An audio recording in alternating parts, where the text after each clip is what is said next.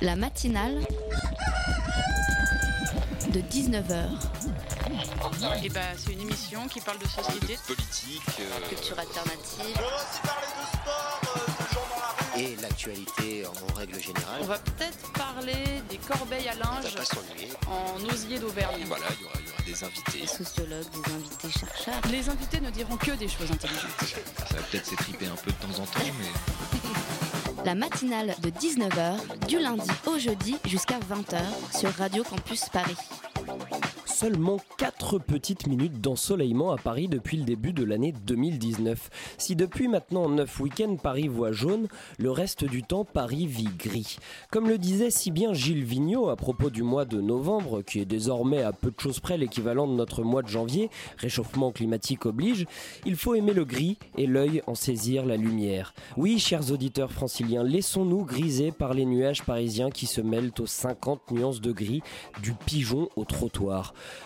Woody Allen, il y a quelques années, filmait en ouverture de l'un de ses films Paris sous la pluie, montrant avec brio que la ville lumière est toujours lumière, nul besoin de soleil donc. Et puis le noir et blanc lui va si bien, il nous transporte dans une époque où c'est bien connu, tout le monde vivait en noir et blanc. Un Paris rythmé par Boris Vian usant sa trompette dans les caves de Saint-Germain-des-Prés, les empoignades d'écrivains trop ivres à la sortie de la rotonde ou des deux magots, les surréalistes bras dessus, bras dessous avec quelques filles de joie dont il venait de tirer le portrait. Béton mouillé, les Parisiens d'ordinaire pressés qui se pressent plus encore, la chaleur revigorante des cafés des salles de musée. Que voulez-vous? Le soleil peut bien se cacher encore longtemps. Paris sera toujours Paris. Qu'est-ce que vous voulez qu'il fasse d'autre? La matinale de 19h, le magazine de Radio Campus Paris. Vous écoutez toujours la matinale de 19h sur Radio Campus Paris. Ce soir, nous partons pour la Syrie, où après plus de 7 ans de guerre, la situation est toujours aussi instable.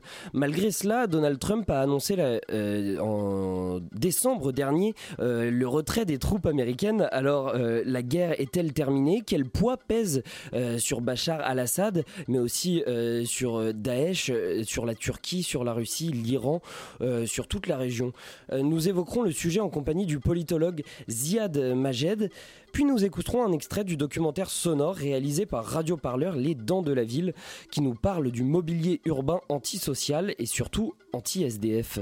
En seconde partie d'émission, nous effectuerons une plongée dans le monde des médias, dans le cadre du cycle de la Bibliothèque publique d'information La Fabrique des médias, nous questionnerons le rôle que jouent les grands industriels détenteurs de titres de presse, mais aussi le futur des médias avec l'arrivée des nouveaux acteurs comme Netflix. Que va devenir la télé? Euh, Grande question pour clôturer cette matinale de 19h. Antoine viendra nous parler de la dernière polémique de Yann Moix. Surtout, restez bien avec nous sur le 93.9. Vous écoutez la matinale de 19h, l'émission où, contrairement à Yann Moix, les invités ne disent que des choses intéressantes. We've been fighting for a long time in Syria. Nous nous battons depuis longtemps en Syrie. Je suis président depuis presque deux ans et nous sommes vraiment passés à la vitesse supérieure. Nous avons gagné contre le groupe État islamique. Nous les avons battus et nous les avons bien battus. Nous avons repris les terres et maintenant il est temps que nos troupes rentrent à la maison. Maintenant nous avons gagné, il est temps de rentrer. Ils sont en train de se préparer. Vous allez les voir bientôt. Ce sont des grands héros américains. Ce sont des grands héros du monde parce qu'ils se sont battus pour nous. Ils ont tué le groupe État islamique et nous sommes fiers que nos soldats l'aient fait. Donc nos garçons, nos jeunes femmes, nos hommes, ils rentrent tous. Et ils rentrent tous maintenant. Nous avons gagné et c'est comme ça que nous l'avons gagné. Et c'est comme ça que nos soldats ont gagné. On vient de l'entendre hein, dans cet extrait traduit par la rédaction de France Culture. Le 19 décembre dernier, Trump annonçait le retrait des troupes américaines en Syrie, jugeant qu'elles euh, n'étaient plus utiles car le groupe État islamique était en grande partie vaincu. Alors après avoir euh, rétro-pédalé, Mike Pompeo, son secrétaire d'État, a confirmé aujourd'hui que ce retrait aurait bien lieu, sans toutefois préciser de date.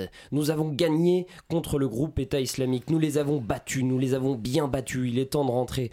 Alors Daesh est-il effectivement vaincu Quelles seront les conséquences de ce retrait sur le plan sécuritaire mais aussi politique? Si l'État islamique a perdu, peut-on alors espérer l'émergence de la paix?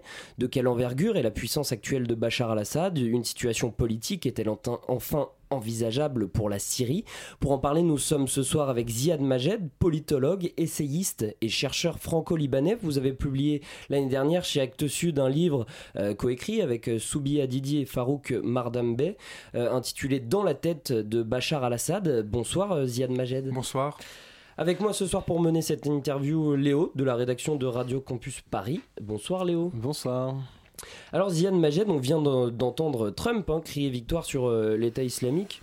Un peu trop tôt, peut-être? Oui, certainement euh, trop tôt. Et de toute façon, la victoire contre l'État islamique euh, ne peut être seulement militaire. Elle doit être également politique et elle doit se mener sur plusieurs fronts.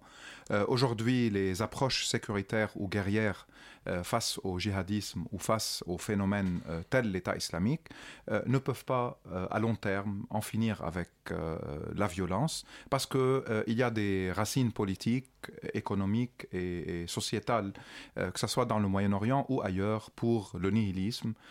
et la situation en Syrie aujourd'hui, telle qu'elle est, avec les compromis quelle est la, situation actuelle en, Syrie? Oui, alors il faut savoir que la Syrie est un pays de 23 millions d'habitants. Mmh. Sur ces 23 millions, euh, il y a 13 millions qui n'habitent plus chez vous, chez, chez, eux. désolé, évidemment pas, pas chez vous, euh, qui n'habitent pas chez eux, donc c'est un peu plus que 50% de la population. Il y a 6 millions de Syriens qui sont réfugiés à l'extérieur de la Syrie, dont 5 millions dans la région même, Turquie, Liban, Jordanie, Irak, Égypte et autres, et 1 million dans le reste du monde. Et il y a 7 millions de déplacés internes, plus il y a à peu près 500 000 morts, et il y a 100 000 euh, disparus souvent détenus dans les geôles du régime Assad. Puis il y a un pays fragmenté au niveau territorial. Le régime Assad, soutenu par l'Iran et la Russie, contrôle aujourd'hui à peu près 60% du territoire.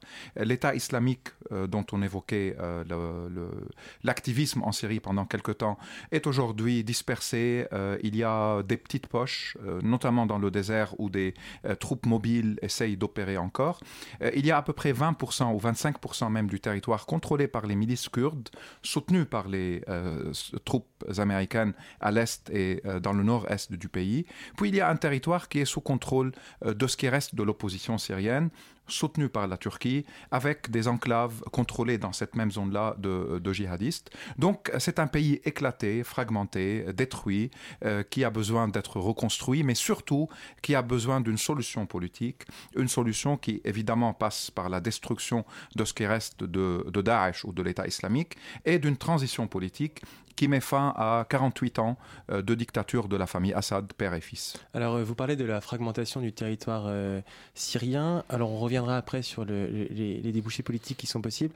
Mais quant à cette fragmentation, il y a un territoire en ce moment qui fait l'objet de, enfin qui est un peu au cœur du, débat, c'est le nord de la Syrie, mhm. qui est contrôlé donc par des milices kurdes, une partie en tout cas. en cas d'intrusion turque, ce que menace la Turquie, euh, quelle sera la réaction de Bachar el-Assad et quelles sont les, en fait, les éventualités euh? Oui, alors euh, Bachar el-Assad ne peut plus faire de, réaction et n'est plus un des, des, acteurs qui décident par rapport à ce qui se passe sur la carte syrienne. Et cela est également le cas de l'opposition contre Bachar el-Assad, qui est, comme le régime, prise au piège des enjeux régionaux et internationaux.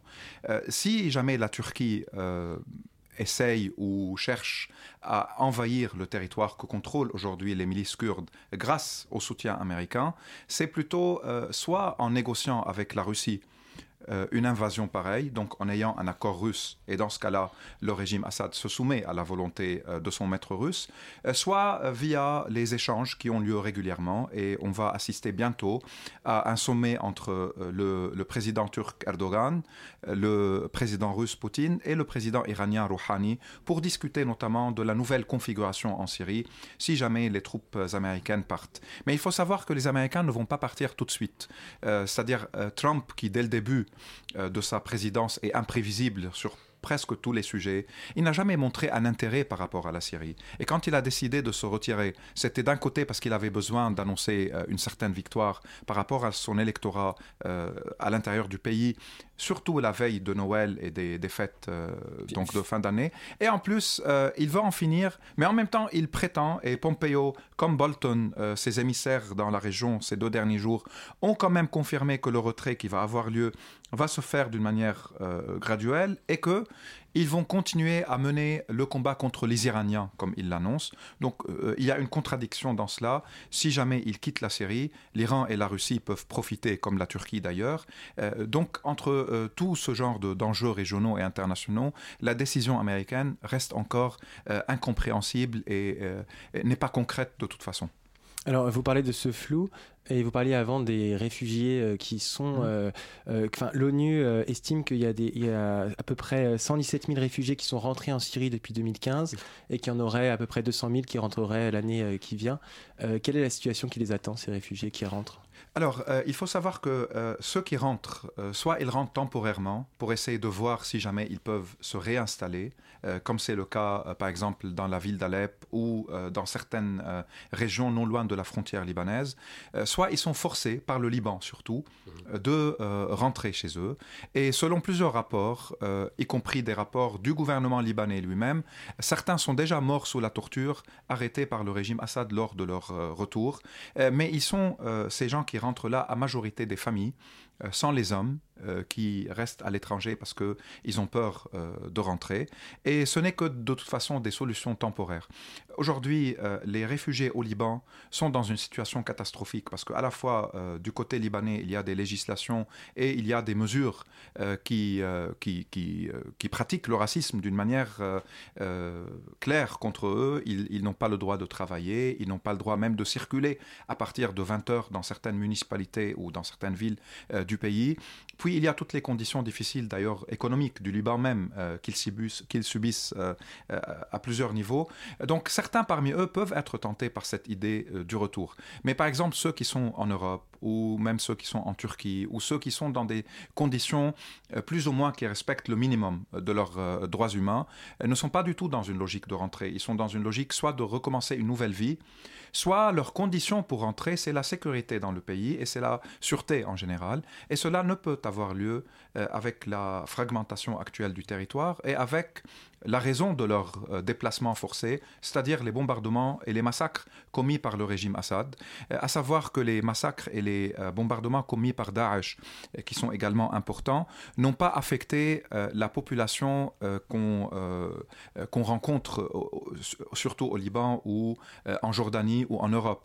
Ceux qui ont été chassés par Daesh ont trouvé refuge en Turquie, juste à côté, ou bien dans le Kurdistan irakien, euh, non loin de, la frontière évidemment.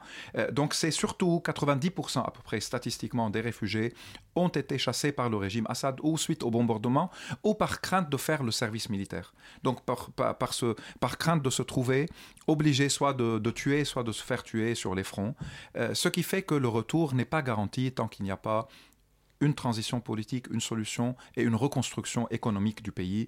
Et à mon avis, on est très loin de là encore. Donc en fait, la condition du retour, c'est la chute du régime euh, Assad En partie, parce que la chute du régime Assad seul ne va pas régler tous les problèmes. Euh, c'est un pays, euh, comme on a dit, déchiré. Le tissu social est affecté par sept ans de guerre et de massacres et de meurtres.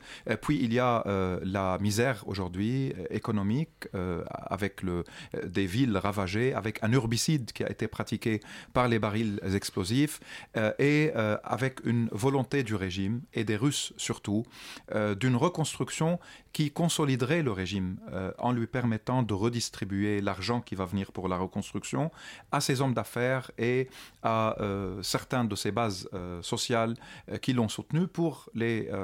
Quelles sont ces bases sociales qui l'ont soutenu? C'est quoi? C'est des notables ou alors c'est une notion qui est plus géographique Qui sont les soutiens de Bachar al-Assad finalement en Syrie à l'heure actuelle? Les soutiens de ce régime, euh, à savoir qu'il est là depuis 1970 mhm. et qu'il a euh, pendant très longtemps euh, imposé une loi d'exception, une loi d'urgence et le système d'un parti unique. le parti unique, c'est-à-dire le BAS, a compté des centaines de milliers de membres pendant plusieurs années, voire plusieurs décennies. il y a des opportunistes, il y a des gens qui, vu le système, essayent de trouver leur place dans ce système-là.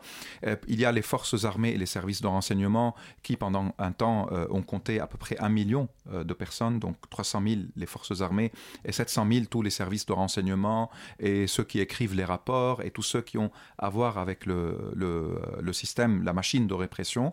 Donc il y a euh, une partie de cette machine de l'État qui est restée fidèles à Assad. il y a une grande partie de la communauté alawite euh, c'est une communauté minoritaire en Syrie qui fait à peu près 10 à 11% de la population et qui a d'où vient la famille euh, d'où vient la famille Assad et elle est surtout géographiquement parlant euh, elle est au, sur le littoral syrien mais avec le développement du pays elle se trouve aujourd'hui dans les grandes villes aussi cette communauté a été soudée par le père Assad. La majorité des chefs des services de renseignement et des grands officiers de l'armée sont recrutés de cette famille parce que Assad père avait toujours l'obsession de tomber lui-même même par un coup d'État militaire, étant l'auteur de trois coups d'État militaires, euh, notamment le dernier qu'il a amené au pouvoir. Donc il a souhaité souder euh, la communauté en créant des services de renseignement, en les multipliant et en recrutant de sa famille, euh, de son village, et de sa région et de sa communauté.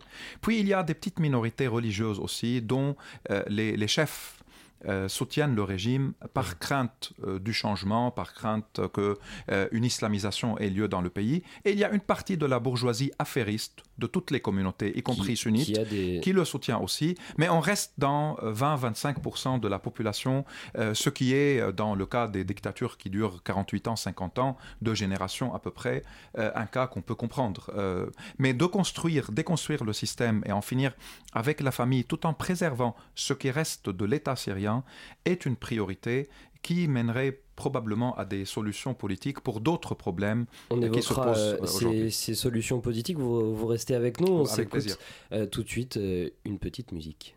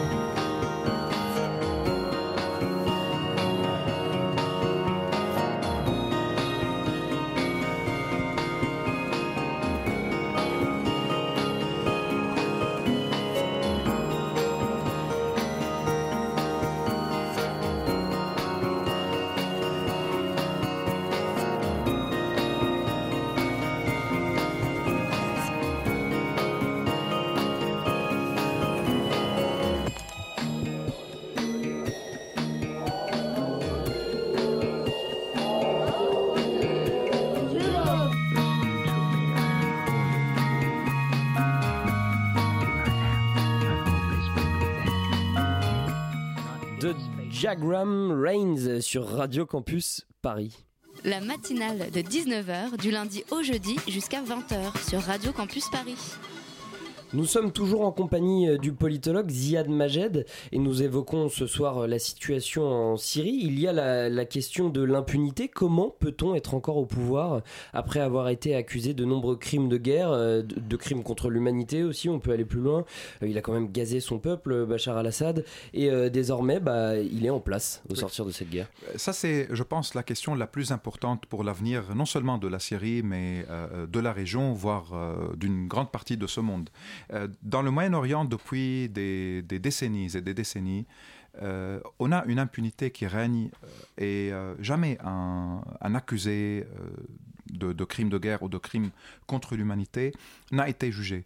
la région a raté, deux, possibilités. Une avec Saddam Hussein en Irak, après l'invasion américaine, qui était une invasion qui a d'ailleurs violé le droit international. mais de toute façon, Saddam était tombé au lieu de montrer que la justice pourrait rendre, euh, euh, disons, euh, on, aurait pu voir une justice fonctionner en Irak, sauf que l'exécution de Saddam Hussein était plus une vengeance que une justice faite aux victimes irakiennes de sa dictature. La même chose pour Kadhafi en Libye. après sa chute, il a été assassiné au lieu, encore une fois, de, le traduire devant la justice. Par ailleurs, tous les autres crimes commis de même que toutes les violations du droit international, à commencer euh, par euh, euh, ce qui est de la Palestine, les résolutions onusiennes, l'occupation, la colonisation, il n'y a jamais eu un mécanisme qui puisse rendre justice aux Palestiniens et établir une paix juste euh, dans la région.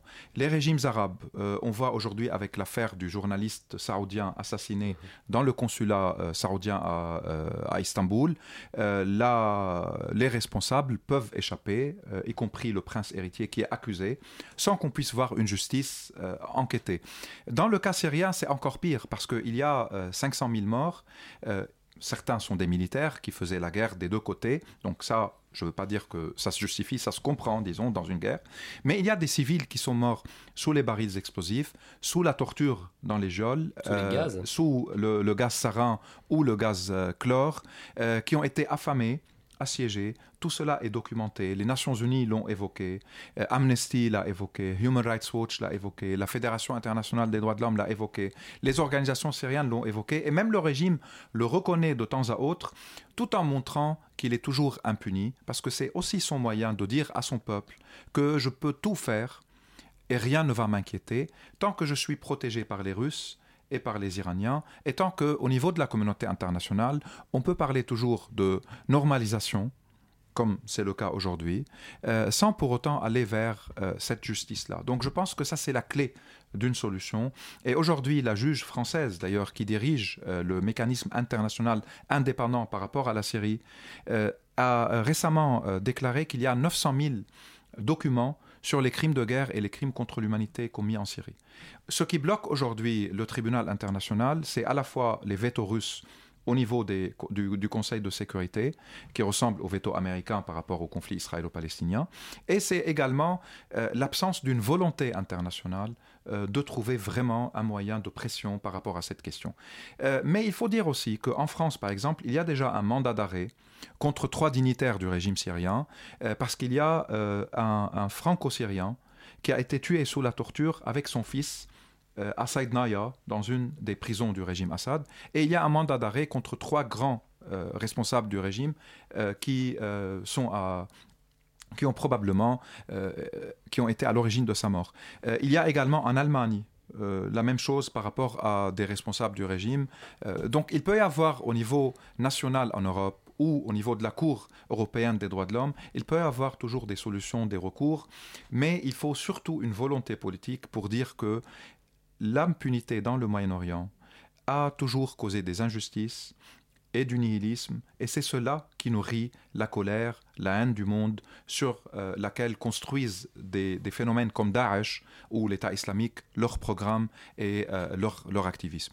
Alors vous parlez de cette euh, impunité dans la région, vous êtes vous-même franco-libanais, donc vous mm. n'êtes pas syrien, vous êtes très engagé dans, cette, dans ce conflit syrien. Est-ce que le problème qui concerne la Syrie comme le reste de la région ne serait pas un problème démocratique et euh, cette, euh, cette, euh, ce chemin qui, qui, a voulu être tracé à partir de la révolution arabe vers une démocratie et qui n'est toujours pas abouti Tout à fait. en fait, juste pour, pour dire qu'en tant que Libanais, moi j'ai vécu 29 ans au Liban sous l'occupation du régime syrien. Donc dans ce sens-là, je me considère syrien mmh. également, parce que l'armée syrienne a envahi le Liban en 1976, quand la guerre civile libanaise a commencé, et elle l'a occupé, elle a occupé le pays jusqu'en 2005. Et donc, à travers 29 ans, il y a eu euh, des dizaines de milliers de morts, euh, soit bombardés, soit assassinés. Il y a eu des disparus. Et ce n'était pas seulement la responsabilité de l'armée syrienne, mais c'était également une guerre civile au Liban pendant 16 ans, des invasions israéliennes, des bombardements. Les Libanais sont en, grande partie responsables de ce qui s'est passé. Mais euh, je pense certainement que la clé pour tourner la page des guerres et des conflits, et euh, la démocratie et euh, les réformes, euh, les droits des hommes, les droits des femmes, la question économique, la justice sociale, la fin d'un modèle qui a longtemps dominé, qui est le modèle de l'économie rentière, c'est-à-dire l'économie qui n'est basée que sur le pétrole et sur l'énergie que certains vendent à l'extérieur. Donc il n'y a pas une transparence au niveau de, de ce genre d'économie. Les citoyens ne payent pas toujours des impôts. La distribution de la rente se fait selon les régimes et les gens n'ont pas le droit de demander où est mon argent et donc de sanctionner parce qu'il n'y a pas d'élection non plus. Donc certainement la démocratie est une question euh, clé pour tourner la page. Et il y a eu un moment en 2010-2011, une euphorie démocratique, avec le retour des gens dans les rues, avec une volonté d'aller voter, avec des mouvements de femmes qui se sont mobilisés contre non seulement la dictature, mais même le patriarcat qui écrase les sociétés arabes, mais malheureusement les contre-révolutions euh, de certains régimes et euh, les hésitations dans le monde occidental, la peur des islamistes qui peuvent profiter des élections, tout cela a fait que les contre-révolutions ont finalement écrasé euh, le, les, bourgeons d'un printemps arabe ou euh, d'une démocratisation arabe. Il n'y a que la Tunisie où on a un, un, succès relatif quand même, avec beaucoup de défis et de problèmes, mais malheureusement dans les autres cas, que ce soit l'Égypte, avec Sisi qui a mené un coup d'État et qui a 60 000 prisonniers politiques. Et malgré cela, euh, il est euh, visité par la plupart des responsables européens aujourd'hui pour lui vendre des armes et, du savoir-faire de répression. Euh, les monarchies du Golfe, on connaît leur système autoritaire et corrompu également. la Libye, c'est le chaos. Et la Syrie, c'est la grande catastrophe humanitaire, de même que le Yémen, d'ailleurs, qu'on oublie souvent, et qui est sous à la fois les, la violence des milices, soutenu par l'Iran et le bombardement euh, des Saoudiens et des Émiratis qui, fait des, carnages. Donc c'est une région qui n'est pas condamnée à l'autoritarisme. Ce n'est pas une question culturelle, euh, ce sont des processus économiques et, politiques qui doivent évoluer pour euh, construire des démocraties et pour respecter les droits des hommes et des femmes. Est-ce qu'à l'heure actuelle, on peut imaginer à court terme ou à moyen terme une Syrie sans Bachar al-Assad? Euh, pour le moment, avec le rapport euh, de force actuel, vu que, que, le pays est occupé par la Russie et l'Iran, euh, et vu que les Américains se retirent, vu que les Européens sont très hésitants et ont peur des réfugiés ou ont peur des, barbus, préfèrent les cravater, même s'ils sont fascistes, aux barbus parce que c'est plus mhm. facile de, de travailler avec eux. Avec ce genre de configuration, Bachar al-Assad n'est pas menacé.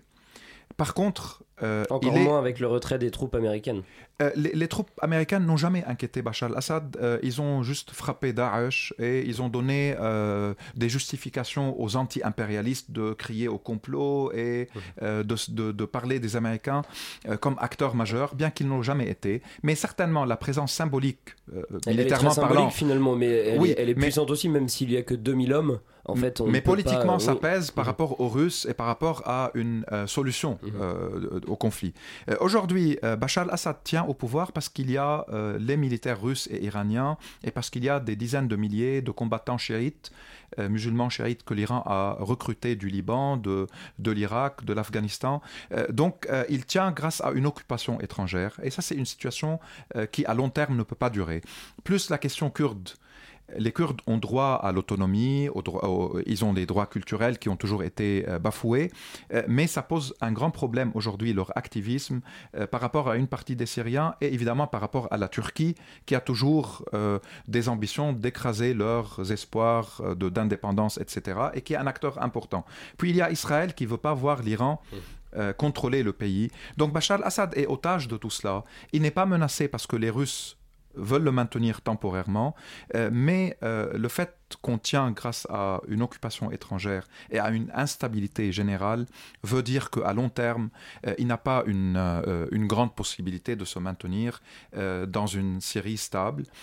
et pour arriver à une Syrie stable, donc, il faut une transition politique. Les Nations Unies l'avaient annoncé en 2012, mais ça n'a pas été suivi ou respecté. Et il y a besoin, après la transition politique, d'une nouvelle constitution, d'une loi électorale, du retour des réfugiés, d'une reconstruction, évidemment, un plan Marshall pour la Syrie, mais transparent, permettant une reconstruction économique et sociale euh, conditionnée euh, par des législations, des lois qui euh, respectent les droits des, hommes et des femmes, donc les droits humains en général. Et on est malheureusement encore loin de là. L'impunité est une clé, mais les pressions politiques et la compréhension de ce qui se passe, puisque c'est juste à 4h30 de vol de Paris, est également très importante. Merci Ziad Majed d'avoir été avec nous euh, ce soir. Euh, euh, on, rappelle que votre livre Dans la tête de Bachar al-Assad est toujours disponible chez Actes Sud et on va bien sûr hein, suivre avec toute l'équipe de la matinale de 19h, suivre de très près cette situation en Syrie. merci également à Léo d'avoir été avec nous ce soir. Restez avec nous, nous on se retrouve juste après ça. Merci.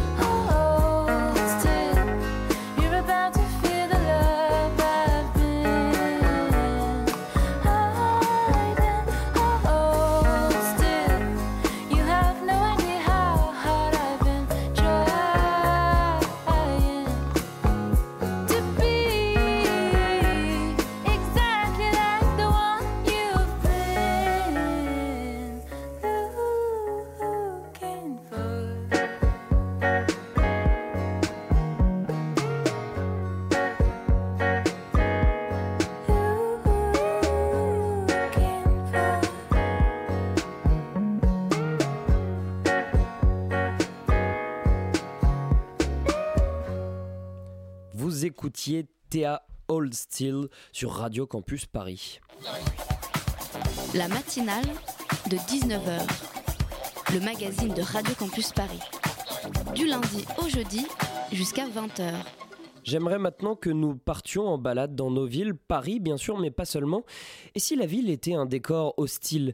Est-il réellement possible de se poser confortablement dans l'espace public? C'est la question que se posent Roman Salaoun et June Loper, journalistes de Radio Parleur, dans le documentaire sonore Les Dents de la Ville. Elles se sont penchées sur le mobilier urbain antisocial et surtout anti-SDF. Oui, car si ces pics, ces bancs étranges, ces plages de galets échappent parfois à notre regard, ils sont bien conçus pour empêcher l'installation des SDF. Dans cet extrait, vous allez entendre Christian Page, SDF du quartier de Belleville, qui décrit ce qu'est la vie à la rue et l'impact du mobilier sur celle-ci. Les SDF sont sales, les SDF sont violents, les SDF sont feignants, les SDF ceci, cela, ouais. Donc je m'appelle Christian, j'ai 45 ans et je suis SDF depuis avril 2015.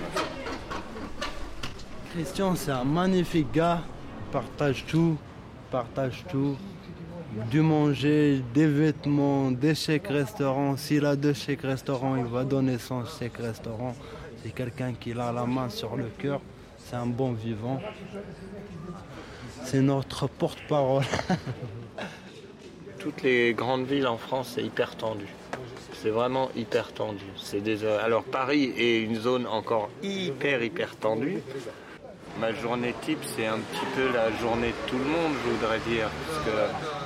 Bah, quand je me réveille, euh, bon, mis à part qu'il faut que je range mes affaires dans mon sac, euh, dans mon sac à dos, euh, ben, il faut que je trouve un endroit pour me laver, il faut que je trouve un endroit pour prendre mon petit déjeuner et puis, et puis faire ce que j'ai à faire dans la journée en fonction. Puis à midi, il faudra que je trouve où manger, le soir, où manger, puis où dormir, bon, ben, ce sera la route. Quoi. J'ai euh, quatre endroits dans lesquels euh, où je dors. Et euh, c'est surtout une question de conditions météo en fait. C'est pas nouveau hein, le mobilier urbain anti-SDF. Mais ça, ça, ça s'accélère. Maintenant, ça devient presque automatique quand ils construisent un immeuble, ça devient presque automatique. Euh, c'est qu'il y a un endroit euh, sous les euh, ponts SNCF de la petite ceinture, qui, où il n'y a plus de train sur la petite ceinture. en dessous, les mecs ils pouvaient se poser parce qu'ils étaient sous le pont, donc à l'abri de la pluie.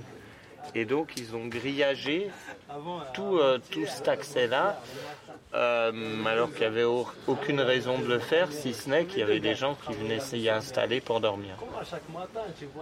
Et moi j'ai donné le titre de cage à tigre, mais bon, c'était comme ça. C'est venu comme ça. C'est devenu naturel dans le paysage urbain, malheureusement. On est entre 118 000 et 120 000 places d'hébergement. Euh, la Fondation Abbé Pierre dit 150 000 SDF. Donc en tout cas, tu en as 30 000, donc 29 euh, 999 plus moi. On, est dans la merde. C'est mathématique. Hein. Tu peux pas. Euh, c'est obligé qu'il y ait des SDF en France si tu te prends juste sur les chiffres. C'est bête d'avoir pas vu ça. Et j'ai pas fait les Donc le plus simple, ce serait d'appliquer les lois qui existent et euh, bah, forcément, il n'y aurait plus de problème de mobilier urbain anti-SDF puisqu'il n'y aurait plus de SDF. Ça, c'est de la théorie. Hein. L'abbé Pierre, il a, tenté pendant 50 ans. Il a fait énormément ce mec-là. Mais euh, bon, on a toujours, euh, et entre, en, en, 10 ans, le nombre de SDF a doublé. C'était donc un extrait des Dents de la Ville, un documentaire sonore qui interroge également la Fondation L'Abbé Pierre sur le recensement du mobilier urbain antisocial. La Fondation lutte d'ailleurs aujourd'hui à Marseille, et pas seulement hein, pour un plan national de rénovation du logement en France. Le logement, la, la criminalisation des plus précaires, les politiques d'aménagement, autant de thèmes à retrouver dans le documentaire à écouter sur radioparleur.net.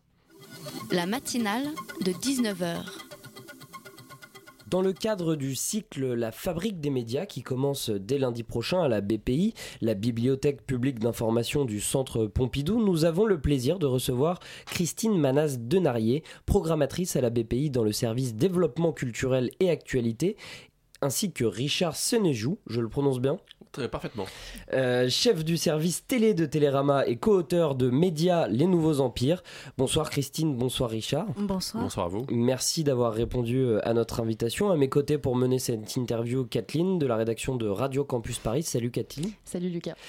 On va évoquer ensemble la gouvernance, l'économie et l'évolution possible euh, des, médias. En France, 10% euh, des 10 grandes fortunes bien connues, hein, Bernard Arnault, Vincent Bolloré, Patrick Drahi, Xavier Niel, j'en passe, détiennent une part extrêmement importante euh, de nos journaux, radios et chaînes de télévision. En parallèle de système, on sent une méfiance hein, montée envers les médias. L'Institut Cantar Sofres publie chaque année une étude sur la confiance qu'accordent les Français à leurs médias. pour la télé, par exemple, 52% des Français pensent que les choses se sont déroulées autrement que les faits annoncés euh, à la télé. Cette méfiance, elle existe, euh, mais est-ce qu'elle est normale? Est-ce qu'elle est fondée? Euh, méfiance ou défiance, j'oserais dire, parce que c'est vrai que euh, tout le monde suit euh, ce qui se passe avec le, mouvement, la crise, le mouvement des gilets jaunes, et c'est vrai que de plus en plus, lors dans les cortèges, on assiste, on entend à des cris assez violents à l'encontre des médias et des journalistes. c'est vrai, comme vous le rappeliez, ça n'allait pas très bien déjà avant, mais j'ai l'impression moi qu'on a on a franchi un cap, et, et je pense que toute la profession, au-delà de, des actionnaires, des propriétaires mais c'est toute une profession, je crois, qui doit être amenée à s'interroger sur euh, son rôle dans la société, sa perception, son profil et, euh, la manière dont elle rend compte euh, du monde et de sa complexité. Euh, et en plus, donc cette étude, on va pouvoir bien le mesurer puisque cette étude de Kantar que j'évoquais, euh, elle sort chaque année en janvier. Elle est publiée dans La Croix généralement, euh, si, je, si je me trompe pas. Donc on verra bien peut-être l'étude cette année. on observe une synergie. la plupart des grands patrons sont aussi avant tout des, des industriels dans la publicité, dans l'industrie du luxe, dans le BTP, dans la vente d'armes hein, même avec Feu Serge Dassault avant. Est-ce qu'il y a des conflits d'intérêts? Euh, je voulais parler peut-être un peu Christine, non Le, très bien. Des conflits d'intérêts entre quoi et quoi des conflits d'intérêts entre donc euh, je m'explique hein, tout simplement. Est-ce que les grands patrons sont interventionnistes euh, avec la ah, rédaction? Quel, est, le, c'est souvent alors ça c'est pas forcément un conflit d'intérêts ça c'est un, une intervention euh, peut-être brutale sur les contenus des journaux. Conflit d'intérêts c'est est-ce qu'ils se servent de leur journal mhm. pour aider favoriser leur business? Ça, ça, pourrait être ça parce que ça irait contre l'intérêt journalistique. si c'est ça votre question bah, en tout cas sur concernant le Figaro parce que Serge Dassault ça a été le, le président le propriétaire du Figaro Serge Dassault qui est décédé euh, l'année dernière. Euh, évidemment qu'il y a certains sujets qui étaient compliqués et qui restent compliqués à traiter du, côté du Figaro. Tout ce qui est lié euh, aux, clients, voire aux potentiels ou futurs clients du groupe Dassault, je pense notamment en Afrique et au Moyen-Orient, ça a toujours été un tout petit peu touchy. Après, si votre question c'est aussi est-ce qu'il y a des coups de fil? Non, non, mais je pose pas des questions à votre place. Hein. Non, mais c'est juste est-ce qu'il y a, ma question était un peu est-ce qu'il y a des, des, des, interventions directes, des coups de fil? Je pense s'il y en a, c'est très discret, il ne doit pas y en avoir beaucoup, puisque aujourd'hui aussi avec la société numérique, tout, tout se sait de plus en plus, et, ce type d'information peut buzzer, puisqu'il y a aussi euh, des choses qui peuvent être relayées de manière anonyme. Donc c'est aussi un peu plus fin que ça, c'est-à-dire qu'il euh, il y a des choses qui peuvent relever de l'autocensure, c'est-à-dire que les journalistes se disent oh là là si je vais sur ce terrain-là, je vais être inquiété, on va me poser des problèmes, peut-être que je n'aurai pas l'avancement, que sais-je, euh, mmh. demander. Donc ça, ça, ça, peut être ça peut prendre plusieurs formes, si vous voulez, ces formes d'intervention, entre guillemets. Comment vous avez fonctionné pour écrire ce livre Média, les nouveaux empires? Justement, vous avez euh, pas mal discuté avec des journalistes. On a, on a enquêté, tout, simplement. On a fait notre métier, un métier de journaliste, hein, voilà. Euh, ce qui était un tout petit peu, non pas compliqué, mais qui pouvait poser question, c'est que donc moi, je euh, travaille à Télérama, qui appartient au groupe Le Monde, groupe Le Monde dont l'un des actionnaires principaux est Xavier Niel, donc le patron de Free. Et donc, ça paraissait un petit peu compliqué d'enquêter sur son propre groupe. Être arrivé à, interviewer ses propres patrons et là on est dans une espèce de schizophrénie compliquée voire peut-être aussi un défi de loyauté un délit de loyauté entre guillemets. Enfin voilà un problème avec ça. Donc c'est vrai que moi j'ai pas du tout traité sur euh, tout ce qui concernait Xavier Niel. Ça a été euh, mon co-auteur donc Amaury de Rochegonde qui est rédacteur en chef adjoint à stratégie. Et lui à l'époque son journal stratégie en l'occurrence était la propriété de Patrick Drahi. Euh, donc Patrick Drahi le patron de, SFR, d'Altis et donc aujourd'hui de BFM Télé propriétaire de Libération et de l'Express. Vous voyez un petit peu l'empire médiatique que ça, constitue. Et donc lui, évidemment, de, la même façon, c'est comme on dit, déportés pour, euh, pour ne pas rentrer dans ce, voilà, ce conflit de loyauté. Mmh. Euh, et donc c'est moi qui ai enquêté sur, euh, sur Patrick Drahi et sur les autres, les autres milliardaires, donc que ce soit les, les Lagardère pour Europe 1, Elle, Paris Match, Martin Bouygues pour TF1 et, les autres, on, on se les a répartis chacun en fait, tout simplement. Alors la, conférence de la Fabrique des médias a lieu le 14 janvier hein, et elle problématise les enjeux politiques et économiques auxquels doivent faire face les médias, en plus de la question du développement sur le numérique. Alors déjà, pourquoi une telle conférence organisée par la BPI et euh, c'est quoi l'enjeu de cette euh, conférence? Alors en fait, euh, le 14 janvier, nous recevons Sandrine Trainer pour un grand entretien. Donc c'est la directrice de France Culture, mais c'est la première date d'un cycle en fait hein, de conférences. Euh, alors d'où viennent les envies? En fait, euh, l'année dernière, donc j'ai organisé un cycle sur le reportage, les enjeux du reportage aujourd'hui, ce qui m'a permis de rencontrer Richard, qui est aujourd'hui le conseiller scientifique de la Fabrique des médias. Et en fait, on est parti tout simplement. moi, je suis partie d'un questionnement. C'est-à-dire tout le monde consomme de la radio, on consomme des podcasts, on consomme de la télévision, mais qui est-ce qui finance les médias?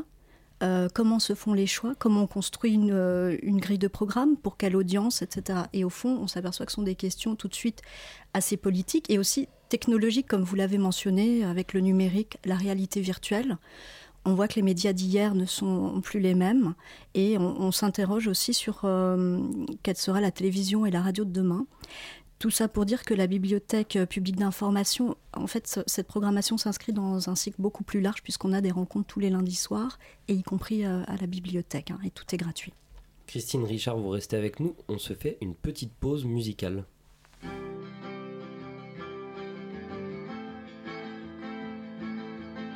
Oh Belleville, Belleville, Belleville, grand jardin d'Éden, belvédère fébrile, Belleville, Belleville, Belleville. Belle ville, belle ville, belle ville.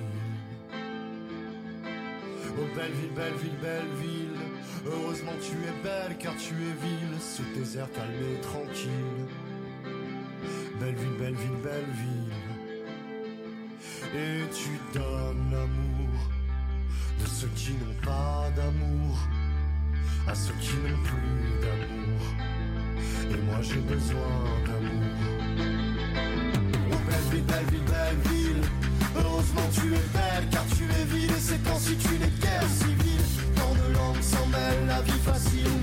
facile. Tirer des ficelles deviendra un fil d'étain à une étincelle, à une paillette autour des yeux, des statues de sel qui se vendent à des croisements, qui se vendent à l'amour, qui se vendent à des croisades et qui se vendent au carrefour. Tu donnes l'amour de ceux qui n'ont pas d'amour à ceux qui n'ont plus d'amour. Et moi j'ai besoin d'amour. Et tu donnes l'amour pas d'amour. À ceux qui n'ont plus d'amour. Et moi j'ai besoin d'amour.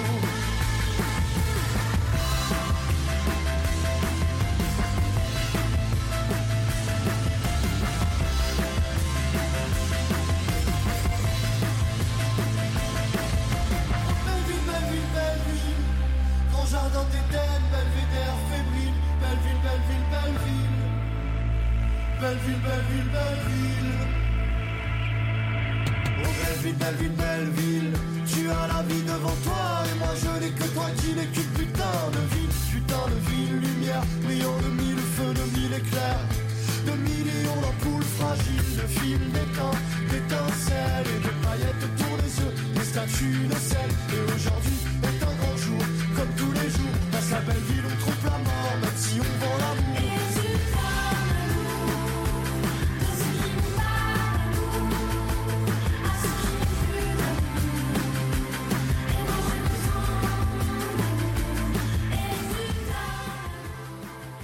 C'était Belleville Grand Blanc sur le 93.9. La matinale de 19h sur Radio Campus Paris.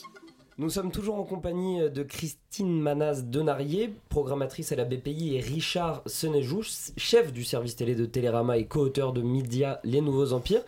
Euh, Kathleen, je crois que tu avais une question. Oui, alors euh, justement, je voulais parler de la réforme de, l'audiovisuel, parce que c'est quand même un processus qui, a été enclenché là depuis six mois. Françoise Nissen en a parlé, et qui va se passer jusqu'en 2022. Donc justement, horizon 2022, on devrait avoir une coupe euh, budgétaire énorme de 190 millions d'euros, et 150 millions d'euros devraient être octroyés pour le, numérique, le développement du numérique. Euh, c'est quoi concrètement le futur pour euh, l'audiovisuel français? Euh, très belle question.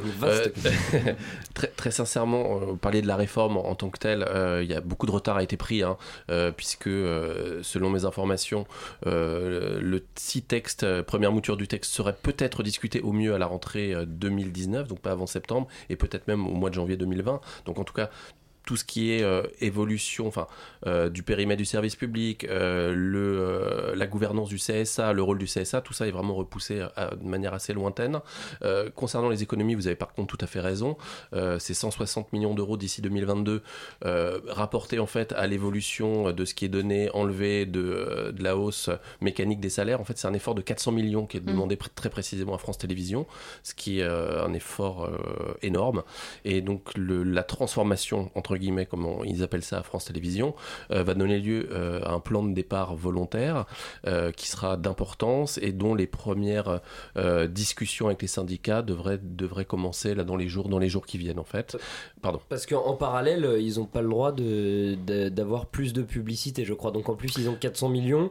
Euh, sans droit à la publicité. Oui, donc c'est euh, en fait il y a une baisse de le de ce que donne ce que va donner l'État tous les ans, mais en plus ils vont pas remettre au pot spécialement. Et donc vous parliez des 150 millions investis dans le numérique. En fait, c'est euh, une trentaine de millions par an sur 5 ans, mais qui seront pris sur le budget global. Donc c'est-à-dire que c'est des, arbitrages qui seront à faire ailleurs dans le groupe. Donc c'est pas une augmentation, hein, pas du tout. C'est juste que voilà, le, budget va diminuer et en plus il va falloir ventiler avec ces 50 millions sur le numérique. Donc ça va être assez costaud. Ce qu'on sait déjà, c'est que euh, France 4 et France O devraient s'arrêter, donc ces deux chaînes de la TNT, donc libérer des fréquences.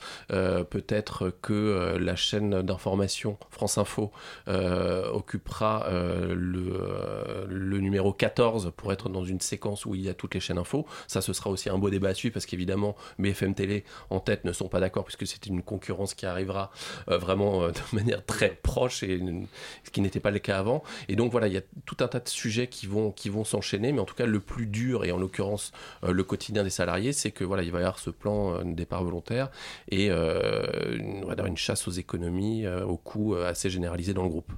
Alors j'aimerais parler de Netflix, parce qu'en fait, dans, dans, le descriptif de la conférence La fabrique des médias, vous posez la question comment les médias peuvent-ils s'adapter à l'arrivée de nouveaux acteurs tels que Netflix? Alors déjà d'emblée, on a peut-être un petit peu du mal à faire le lien entre Netflix et la presse, puisque c'est surtout à la base une plateforme de divertissement. Est-ce que vous pouvez nous éclairer un petit peu sur euh, ce sujet-là? Je pense que sur, quand on dit les médias, c'est plutôt les, euh, les, grands groupes audiovisuels, hein, mm. pas, la presse écrite. Euh, la, la, réponse à Netflix, en fait, que ce soit euh, du groupe Canal+, puisque c'est vrai qu'en termes de télévision payante, ce sont eux qui sont historiquement les, les, les, plus anciens sur, sur le territoire français. Je crois que la réponse a été beaucoup trop tardive, c'est-à-dire que tout le monde a regardé Netflix arriver en 2014 d'un œil un petit peu distrait en disant oh là là, ces Américains sont bien sympathiques, mais bon, ils vont pas venir attaquer notre business qui est spécifique. Ça va pas marché. Non, ce qui est bien spécifique. Avec euh, nous, on a que des films récents. On a la Ligue 1, on a la Ligue des Champions. Il peut rien nous arriver. Vous voyez, 4 ans, enfin 4 ans après, Netflix a, je crois, 3 millions et demi d'abonnés et Canal euh, est au plus mal. Donc euh, voilà, je pense que les, réponses arrivent vraiment tardivement. Il y a évidemment, il y avait évidemment un argument pris puisque Netflix à l'origine c'est 8 euros par mois. Canal Plus c'était 40 euros hein, mm. quand, Netflix est arrivé. Donc voilà, Canal revoit ses offres, mais tout ça est pris vraiment très tard. Et concernant le service public, l'audiovisuel public, Delphine Ernotte euh, et euh, les patrons de TF1 et M6 ont annoncé le lancement d'une plateforme commune, mais on ne sait pas encore à, quel horizon, qui s'appelle Salto, qui, sera, qui sera censé regrouper voilà, tous les, tous les productions audiovisuelles de, de, ces groupes. Mais en tout cas, c'est vrai que l'arrivée de Netflix a, bouleversé, va, a bouleversé et continue de bouleverser mmh. le paysage audiovisuel en France. Merci euh, Richard Senejou, merci Christine Manaz. On rappelle aux auditeurs que le cycle La Fabrique des médias commence le 14 janvier. Euh, il y a d'autres dates, je crois, à annoncer? Oui, tout à fait. Alors, euh, en fait, le 29 avril, il y aura une séance sur la gouvernance et l'économie des médias. Le 17 juin, effectivement, là, on aura une séance plutôt sur les grilles de programme, les audiences. Mais vous retrouvez toutes les informations sur notre site web et nos réseaux sociaux. Merci Kathleen d'avoir été avec nous. Euh, tout de suite, on passe à la chronique d'Antoine. La matinale de 19h du lundi au jeudi jusqu'à 20h sur Radio Campus Paris. Antoine, euh, je te sens fier comme un coq aujourd'hui. Oui, je suis fier aujourd'hui, non pas parce que c'est ma première chronique et que j'ai pas ressenti des palpitations pareilles depuis la fois où j'ai reçu un message de ma copine Antoine, il faut qu'on parle. Capucine, si tu m'entends, j'arrête de faire pipi dans le lavabo si tu reviens, c'est promis. non, aujourd'hui, je suis fier de décerner un Moix d'or à Yann Moix lui-même inventeur de cette distinction décernée au sein de ce fossile télévisuel hautement problématique qu'est Salut les terriens. Aujourd'hui, Yann Moix se voit honoré du Moix d'or du premier bitard de l'année 2019 pour sa déclaration intimiste dans Marie-Claire, où il explique qu'il serait incapable d'aimer des femmes de plus de 50 ans et qu'il ne serait attiré que par des femmes originaires d'Asie, ce qui lui fait un joli point commun avec mon tonton, expatrié en Asie depuis que sa femme est ménopausée. Alors franchement, c'était très fort, on n'a rien pu faire avec sa déclaration éhontée qui ferait pâlir jusqu'à Donald Trump, le Moix d'or est remporté haut la main. Parce que honnêtement, réussir à assumer à la fois un racisme décomplexé dans le choix de ses compagnes et en même temps sa prétention à n'être digne que de femmes jeunes, c'était une décision courageuse qui restera probablement dans les annales des hommes, les vrais, les mâles alpha qui n'ont pas peur de dire les vérités qui fâchent. Mais au fond, on ne pouvait pas en attendre moins de cet écrivain renommé pour sa bienveillance et le succès de ses romans à propos de lui-même, qui ne rate jamais son coup lorsqu'il s'agit de se faire haïr. Je le cite Tout ce que je fais dans la vie, c'est pour me prendre des coups. Et ça n'a pas loupé. Dès le lendemain, humoristes et journalistes ont fustigé le pauvre Yann Moix, forcé de se justifier à raison de ouin ouin au micro de RTL et d'évoquer et pardon, une vilaine névrose qui le rongerait. Ah ouais, carrément. Bah ouais, ça nous donne presque envie de le prendre en pitié parce que préférer assumer un ego fragile plutôt que de remettre en question sa peur de femme qui, de son âge qui pourra avoir la même maturité que lui, ça peut venir titiller le mal complexé qui se cache tapis en chacun de nous. Vous savez, celui qui regrette un âge perdu, l'époque où on savait être un mec qui les portait bien où il fallait, une époque où, où James Bond pouvait séduire des quasi-mineurs sans être taxé de machisme. Ah, le bon vieux temps. Mais pas de panique, l'homme blessé derrière le provocateur déclare ne pas vivre sa préférence comme une fierté, mais presque comme une malédiction. À l'entendre, on l'imagine parfaitement en vampire contraint de dévorer des vierges asiatiques au soir de pleine lune pour survivre. Parce que selon lui, on n'est pas responsable de ses goûts, de ses penchants ou de ses inclinations. Voilà, Pierre Bourdieu, merci pour ton taf, mais apparemment Yann Moix a une autre théorie sur le choix d'un partenaire. Je le cite Je ne réduis pas les femmes à leur physique, mais je constate simplement par mon vécu, par mon expérience, qu'à chaque fois qu'une histoire d'amour était plus forte et intense, c'était avec une femme plus jeune que moi. Donc là, on est sur du même registre que je suis pas raciste, mais à chaque fois qu'on m'a volé mon scooter, il y avait un arabe dans la bande. Mais cette polémiquette a également été l'occasion de, le voir surgir, de voir surgir plusieurs réactions, ma foi plutôt cocasses, comme celle de Marina Foyce, alertée de n'avoir plus qu'un an et demi devant elle pour se taper Yann Moix, ou plus sobrement, celle de Valérie Damido qui tweet Wesh gros, nous les quinquas, on n'a pas non plus envie de ton micro-kiki, la bonne année à toi. Enora Malagré a également tenté une réaction en dénonçant une inélégance infinie et une misogynie honteuse avant de publier un autre tweet d'une photo de Julia Roberts, âgée de 51 ans. Aïe aïe aïe, quand on parle du tweet de trop. Enora s'était vraiment bien tentée, mais dénoncer la pression que subissent les femmes à propos de leur physique en argumentant que certaines femmes de 50 ans ne font pas leur âge, ça revient un peu à dénoncer le racisme en disant qu'un bon couscous royal de temps en temps, ça fait tout de même plaisir. Ah là là, en tout cas, j'espère ne jamais en venir à souffrir d'un complexe d'infériorité face à des femmes de mon âge sur lesquelles je n'aurai pas d'ascendant et que je ne pourrai pas forcer à lire mon prochain livre au risque de devenir moix, moche et méchant. voilà, merci Antoine. On s'arrête sur ce super jeu de mots. Euh, voler un tweetos. Et il est venu euh, le temps pour moi de vous dire au revoir, de remercier euh, Léo et Kathleen pour leur co-interview. Merci à Radio Parleur pour leur reportage. Un grand merci à Philippe à la réalisation. Merci également à Bettina à la coordination. Surtout, restez bien avec nous tout de suite. C'est Numérix sur Radio Campus Paris. L'émission qui interroge l'avenir de nos vies connectées dans un monde numérique. Christophe, es-tu là? Oui, bonsoir Lucas. bonsoir. De quoi vous allez nous parler ce soir? On va parler de vous puisqu'on va parler des médias et de l'information à l'heure du numérique. Et bah beau programme, j'aime beaucoup. Et ne lisez pas Yann moi. Moix surtout. non, mais personne ne lit Yann Moix ici, à part Yann Moix. Vous avez manqué euh, une partie où vous voulez toutes les infos de l'émission. Retrouvez-nous en podcast d'ici quelques minutes sur le site de radiocampusparis.org ou sur notre page Facebook, la matinale de 19h. On se retrouve lundi, même heure, même antenne. Merci de nous avoir écoutés. Vous avez été géniaux et très sages, comme d'habitude.